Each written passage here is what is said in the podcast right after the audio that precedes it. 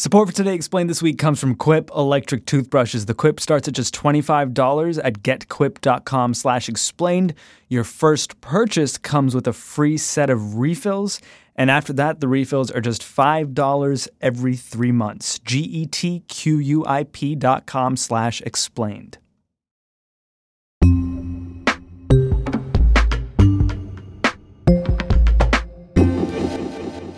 Maya Averbuch, you're in Tijuana right now. You were there yesterday at the US Mexico border reporting for the New York Times.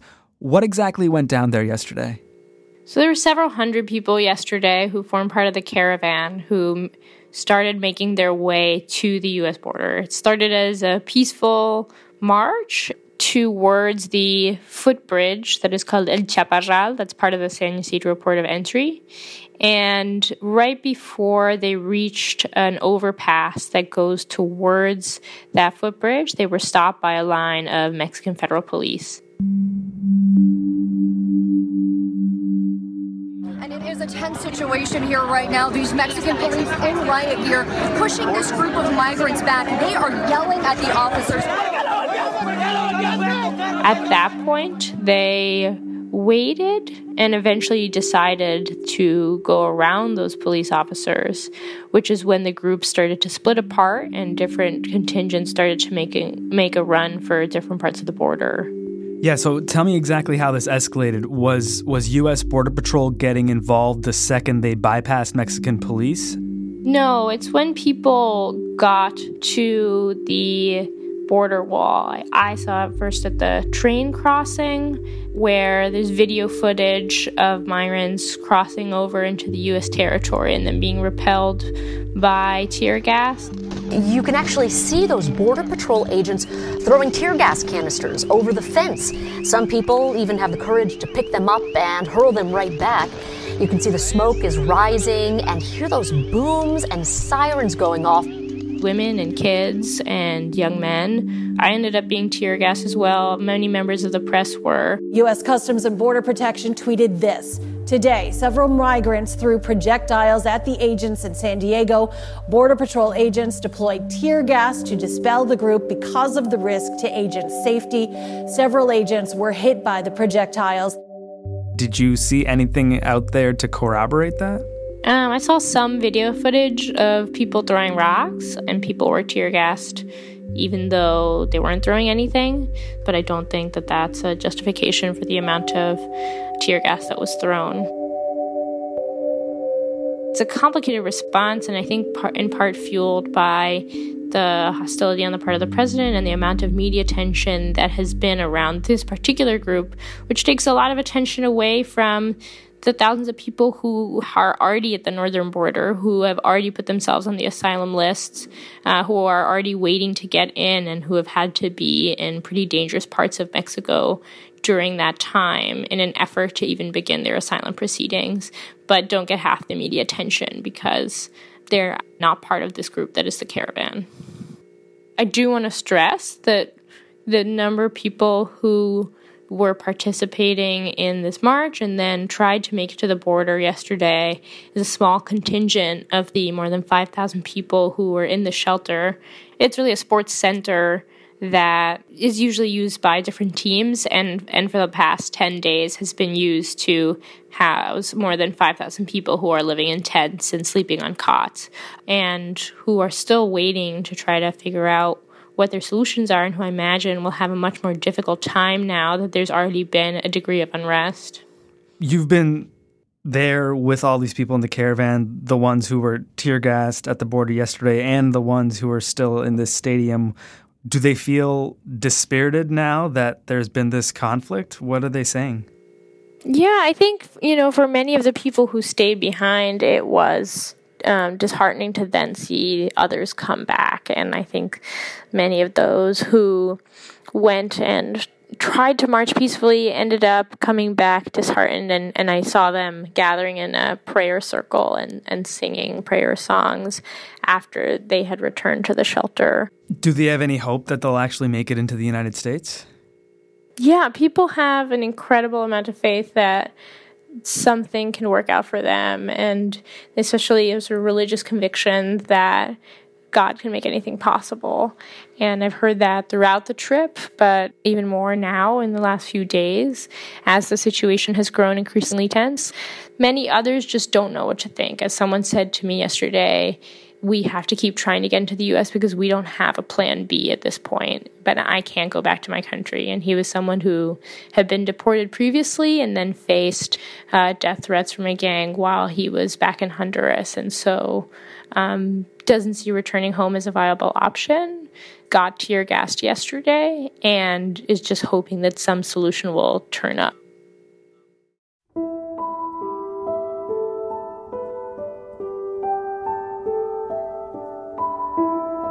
Things are obviously chaotic on the United States Mexico border right now, but the United States and Mexico's brand new leader might actually have a plan to fix it. That's next on Today Explained.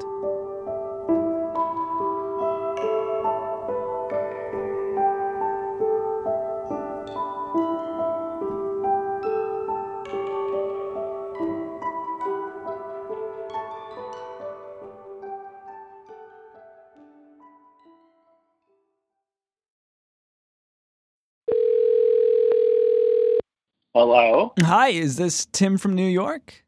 It sure is. Oh, hey, Tim. This is uh, Sean calling from Today Explained. Uh, I hear that you are hoping to find a quip in your possession this this holiday season. You know what I am? And if you don't mind me asking, what are you sporting right now? Uh, it's blue. It's kind of a blue toothbrush. Oh, nice. It's uh, it's my favorite, my current favorite brand, which is Free from Dentist. Okay, good, good. Um, and it, it it's getting a little, it's getting a little ratty. I don't, I never replace as often as I should. Well, I'm not sure what you've heard so far, but just so you know, the quip starts at $25. Your first set of refills is free, and after that, they're $5 every three months at getquip.com slash explained. Mm-hmm. but who knows, Tim from New York? Maybe you won't have to go there. Maybe one will just appear out of thin air. Maybe I won't brush my teeth until until I get a quip to get the full experience. Ooh, yeah, let's definitely check back in about that throughout the week. Yeah, you know, to talk to my coworkers about that too.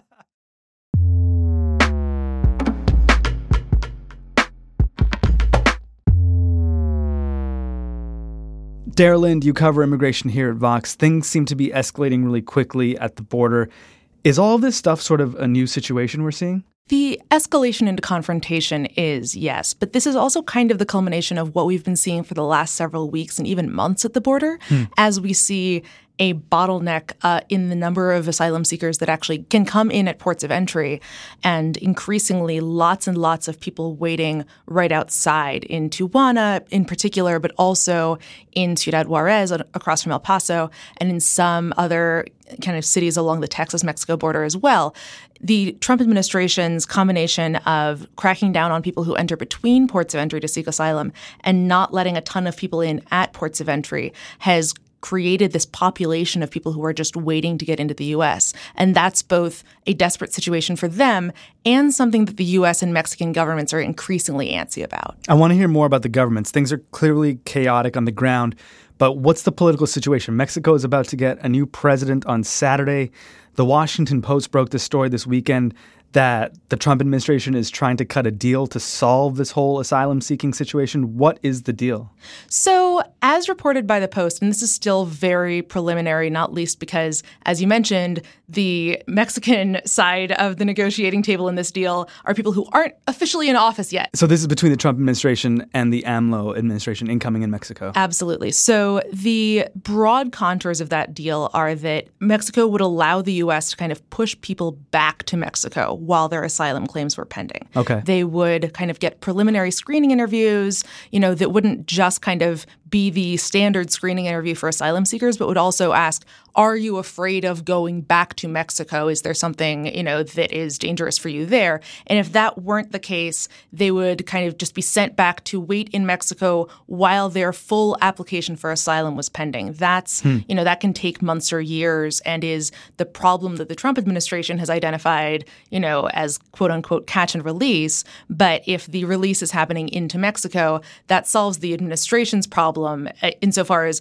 what they really, really don't want is to let anybody into the United States who might not possibly ultimately get their asylum application approved. So, you're an asylum seeker from, say, Honduras. You travel up, you get through Mexico, you get to the U.S. southern border, and then you you make your asylum claim once you get in, and then you're sent back to Mexico even though you're not Mexican. Right. As a matter of fact, because you're not Mexican, huh. it would be illegal under human rights law for the U.S. to kind of send somebody back to the country where they were claiming asylum from. Okay. But because they're technically not claiming asylum from Mexico, they're claiming asylum from their home countries.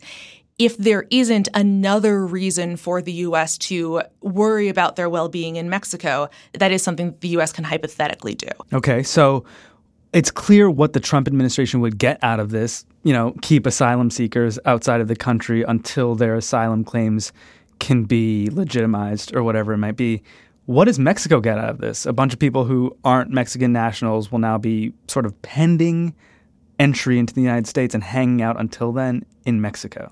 Yeah, it's a really good question what the incentive for Mexico is to take this deal. Uh, some things that have been thrown out there are, first of all, that this is kind of what's already happening, right? Like, hmm. yes, they're not being pushed back, but the situation from Mexico's perspective is right now they have to deal with a lot of people at the US Mexico border who are trying to seek asylum into the US. That's the same situation that they'd be dealing with if they signed this deal. Yeah. So, you know, it's possible that they think that kind of giving an official stamp to it is going to help them in some way. It's possible that they think that they're going to kind of get some sort of cooperation from the US in on other fronts.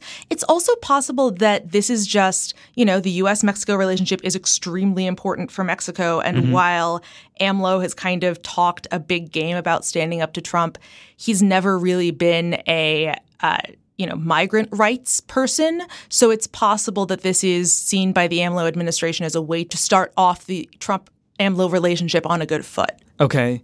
You mentioned how sending people who are seeking asylum back to their country of origin would be this huge violation of international law. What about sending people back to some third party country, i.e., Mexico? Is that illegal? Is there precedent for that?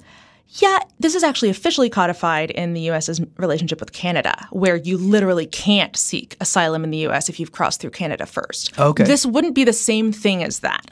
Um, but it is kind of standard that you know, countries are allowed to work out between themselves whether somebody who crosses country A and seeks asylum in country B, which country is responsible for dealing with that. The wrinkle here, and this is something that, you know, is going to have to get worked out and hasn't been yet, is that Right now, a lot of people who are seeking asylum from you know Central American countries don't have legal status in Mexico or only have temporary like 15 day transit visas. Hmm. So if they'd be waiting in Mexico, they'd be waiting without status. And the US is obligated legally to consider what's going to happen to them in Mexico if it pushes them back. So the worst case scenario here if they kind of don't work this out is that the US can kind of push people back to Mexico and close its eyes to what happens next, and Mexico can push them back to the countries of origin where they would in fact be persecuted.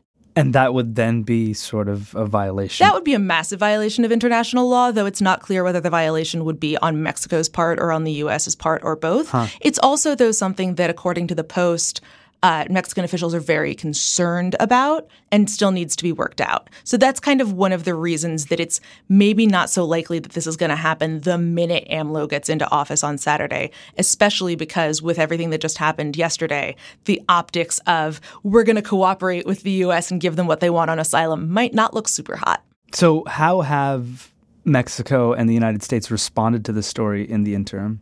Uh, the U.S. side has been pretty quiet.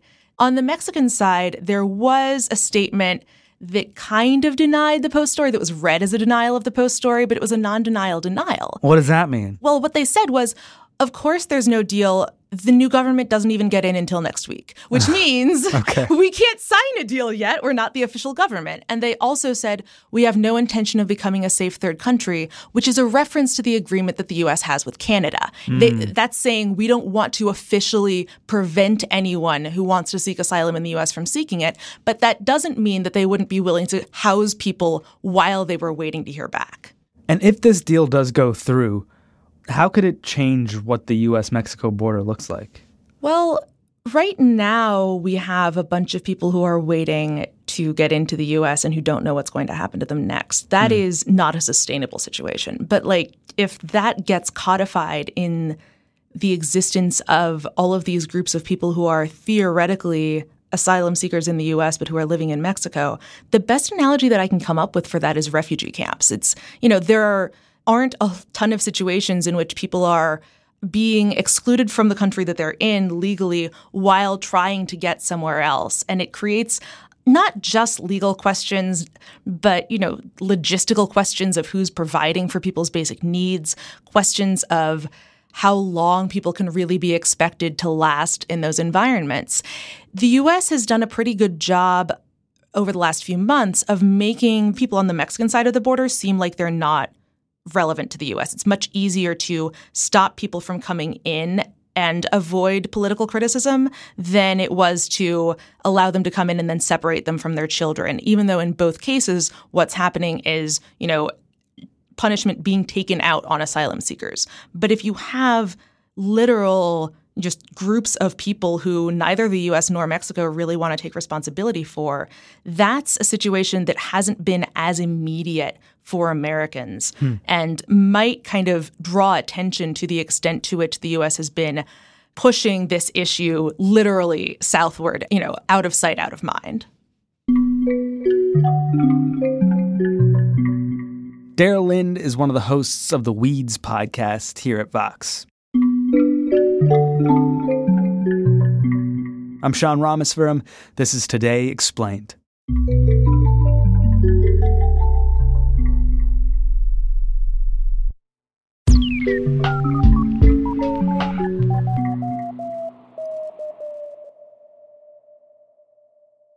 Thanks again to Quip Electric Toothbrushes for supporting the show today. The Quip Electric Toothbrush, I'm told, makes a great gift. They start at just $25 at getquip.com slash explained. Your first set of refills is free.